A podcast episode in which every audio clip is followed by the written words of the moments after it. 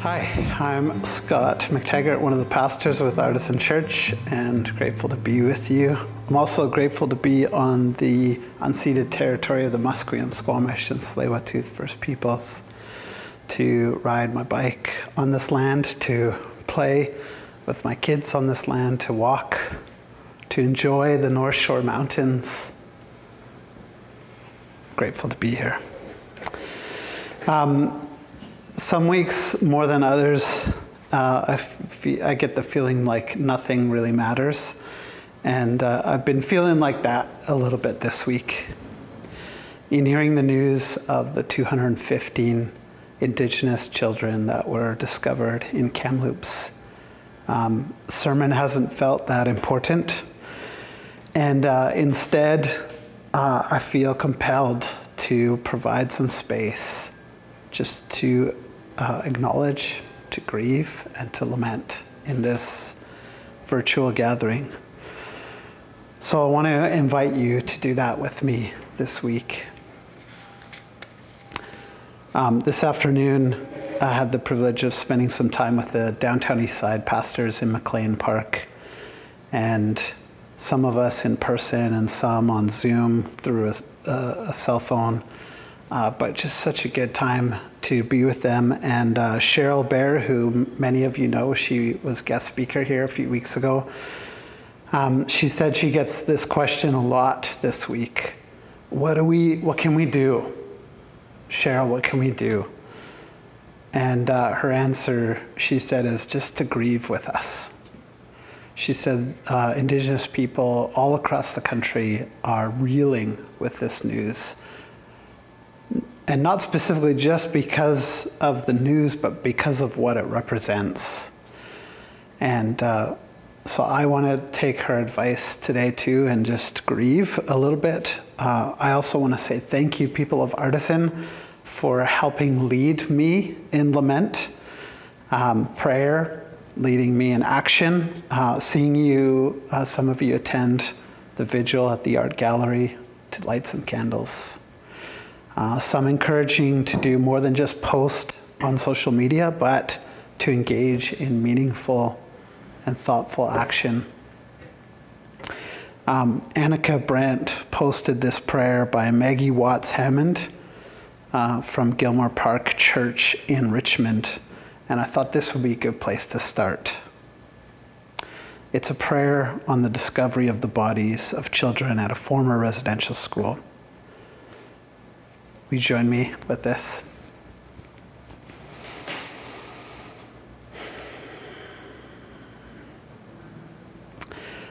Oh, my Lord God, where were you? Where were you when they cried to you or to their mothers, when they had been taken far from the arms that bore them? Where were you? Oh God, do you kneel beside these graves and weep and remember them?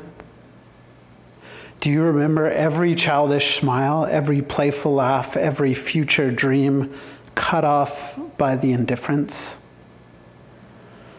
O Holy One, were you not a child? Did you not squat to watch an ant on its never ending journey? Did you kneel on a muddy bank looking for tadpoles? Did you imagine glorious tomorrows? Where were you? Where were you when they shivered in a cold dorm bed with hunger gnawing? Where were you when the fever came and there was no one to sing the healing songs or lullabies? Where were you when their breath came wheezing or with a whoop of inhalation that gave a dread disease its name? Did your hand rest on them? Tell me, for I am racked with grief for those tender ones I never knew? Do you weep for them? Where were you when my forebears took them from their mothers? Where were you when they decided? Where were you when those with power to command, and those with power to oppose, and those who had been commanded to love, and had read of your love, and every week sang songs of your love, all colluded to take your little ones to that place of death? Had you abandoned their hearts, these my forebears? O holy child, do not abandon me. Do not leave me in ignorance or fear or callousness. Bring me to my knees with these, my brethren. Smudge me with the cleansing smoke and lead me in love. Allow us to grieve together that we might cry together, all my relations.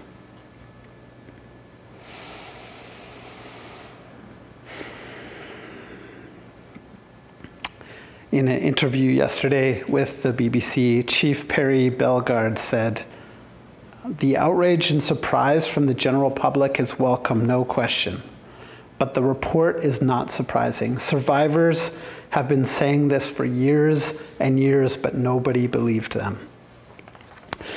Murray Sinclair, chair of the Truth and Reconciliation Commission, said in an interview this week in 2015, it was estimated some 6,000 children had died while at residential schools. So far, more than 4,100 children have been identified. We know there are lots of sites similar to Kamloops that are going to come to light in the future. We need to begin to prepare ourselves for that.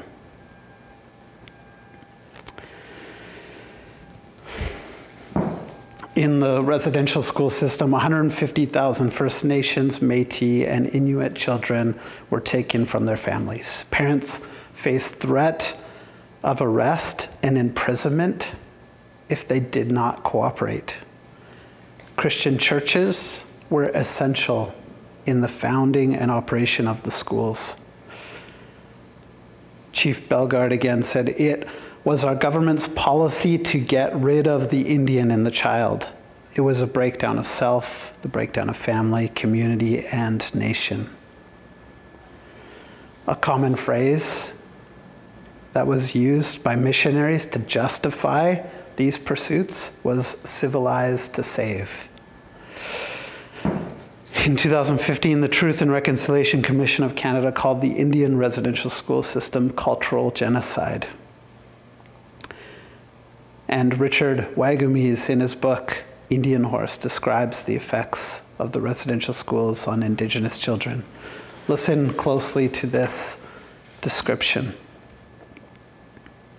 He writes All of the Indian, all of the First Nations, all of the Aboriginal got scraped off through the inflicting of that institutional way on Aboriginal people and the wounds and scrapings and the scars that resulted from the scraping away seeped and bled for generations and caused a great many more psychic wounds than the original ones when people were apprehended. And children who were in those institutions found a sense of isolation and sense of lostness that nobody should have to find their way out of. Physical and sexual abuse led some to run away. Others died of disease or by accident amid neglect. As late as 1945, the death rate for children at residential schools was nearly five times higher than that of other Canadian school children. In the 60s, the rate was still double that of the general student population. Whew. So, what do we do with this? And how do we grieve?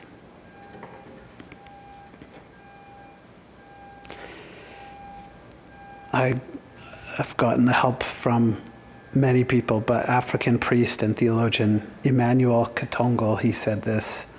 The journey of reconciliation is grounded in a call to see and encounter see and encounter the rupture of this world so truthfully that we are literally slowed down. We are called to a space where any explanation or action is too easy, too fast, too shallow, a space where the right response can only be a desperate cry directed to God. We are called to learn the anguished cry of lament. Lament is not a new idea to us. We've talked a lot about it. We spent a lot of time in the Psalms. Many of the Psalms are laments. Uh, but I just feel like the permission that he gives in these words, we're called to learn the anguish cry of lament. So helpful. Um, so, full disclosure, uh, up till this afternoon, this was supposed to be a sermon about loving God.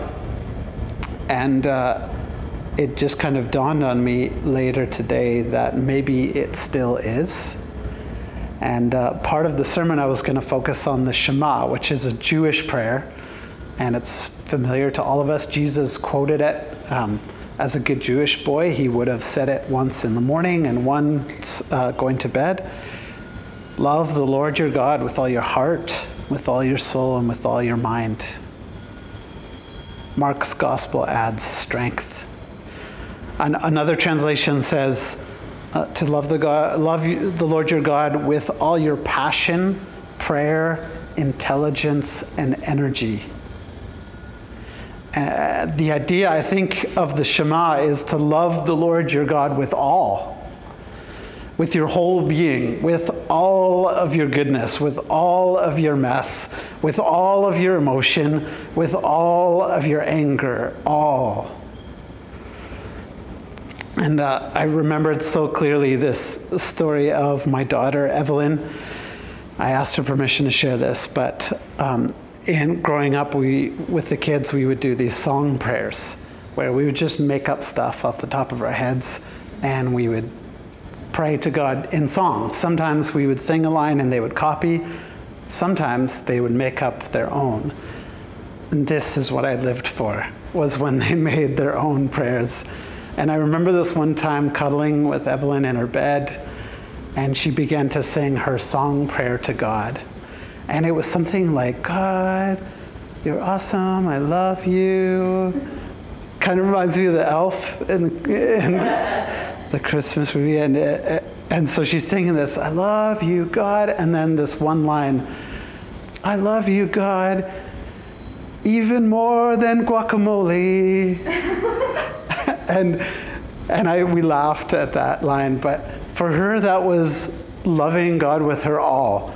Guacamole was one of the biggest things for her. And to say that she loved God more than guacamole was a big deal and such a beautiful picture of loving God with your all. Side question What is your guacamole? Anyways, as adorable as that is, that's not all, and that wasn't her all. What if that same child was showing love every time she had a meltdown? Every time she was angry and wanted to say, I hate you, Daddy. What if that could be also an expression of love? That even in her depths of hatred or anger or frustration, that she feeling 100% completely loved and confident in my love for her could, could speak out against me, could complain, could argue, could, could lash out in anger. What if that too was an expression of love? Similarly, because of God's love, we can express our deep doubts, anger, or frustrations. We can trust Him with our laments. To continue uh, Father Emmanuel Katongole's quote Lament is not despair, it's not whining, it is not a cry into a void. Lament is a cry directed to God. It is the cry of those who see the truth of the world's deep wounds and the cost of seeking peace. It is the prayer of those who are deeply disturbed by the way things are. We are enjoined to learn to see and feel what the psalmists see and feel, and to join our prayers with theirs. The journey of reconciliation is grounded in the practice of lament. And I think even more so in this week, as we mourn these 215 bodies that were discovered and many more that were affected, we can join in this practice of lament. This is part of the reconciliation, this is part of this work. So I want to close with two laments. One's a psalm, and one um, is by Abigail Echo Hawk.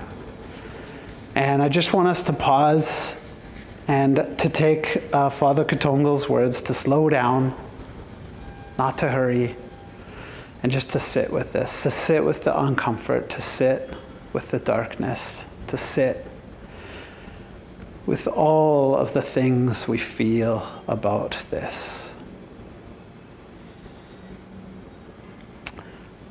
In the psalm, I want us to picture as I read it, um, when, when it says uh, uh, that his victims are crushed or um, hunting down the weak, instead of personalizing this psalm to us, I want us to think about our Indigenous brothers and sisters and pray alongside of them. This is excerpts from Psalm chapter 10. Let's listen and let's pray. Why, Lord, do you stand far off? Why do you hide yourself in times of trouble? In his arrogance, the wicked man hunts down the weak who are caught in the schemes he devises. His mouth is full of lies and threats. Trouble and evil are under his tongue. He lies in wait near the villages. From ambush, he murders the innocent. His eyes watch in secret for his victims. Like a lion in cover, he lies in wait. He lies in wait to catch the helpless he catches the helpless and drags them off in his net. His victims are crushed, they collapse, they fall under his strength. He says to himself, God will never notice. He covers his face and never sees. Arise, Lord, lift up your hand, O God. Do not forget the helpless. But you, God, see the trouble of the afflicted. You consider their grief and take it in hand. The victims commit themselves to you you are the helper of the fatherless. Break the arm of the wicked man. Call the evildoer to account for his wickedness that would not otherwise be found. The Lord is king forever and ever. The nations will perish from his land. You, Lord, hear the desire of the afflicted. You encourage them and you listen to their cry. Defending the fatherless and the oppressed, so that mere earthly mortals will never again strike terror. and a lament by Abigail Echo Hawk. When they buried the children, what they didn't know, they were lovingly embraced by the land, held and cradled in a mother's heart. The trees wept for them with the wind. They sang mourning songs their mothers didn't know to sing bending branches to touch the earth around them. The Creator cried for them, the tears falling like rain. Mother Earth held them until they could be found. Now our voices sing the morning songs with the trees, the wind, light, sacred fire. Ensure they are never forgotten as we sing justice.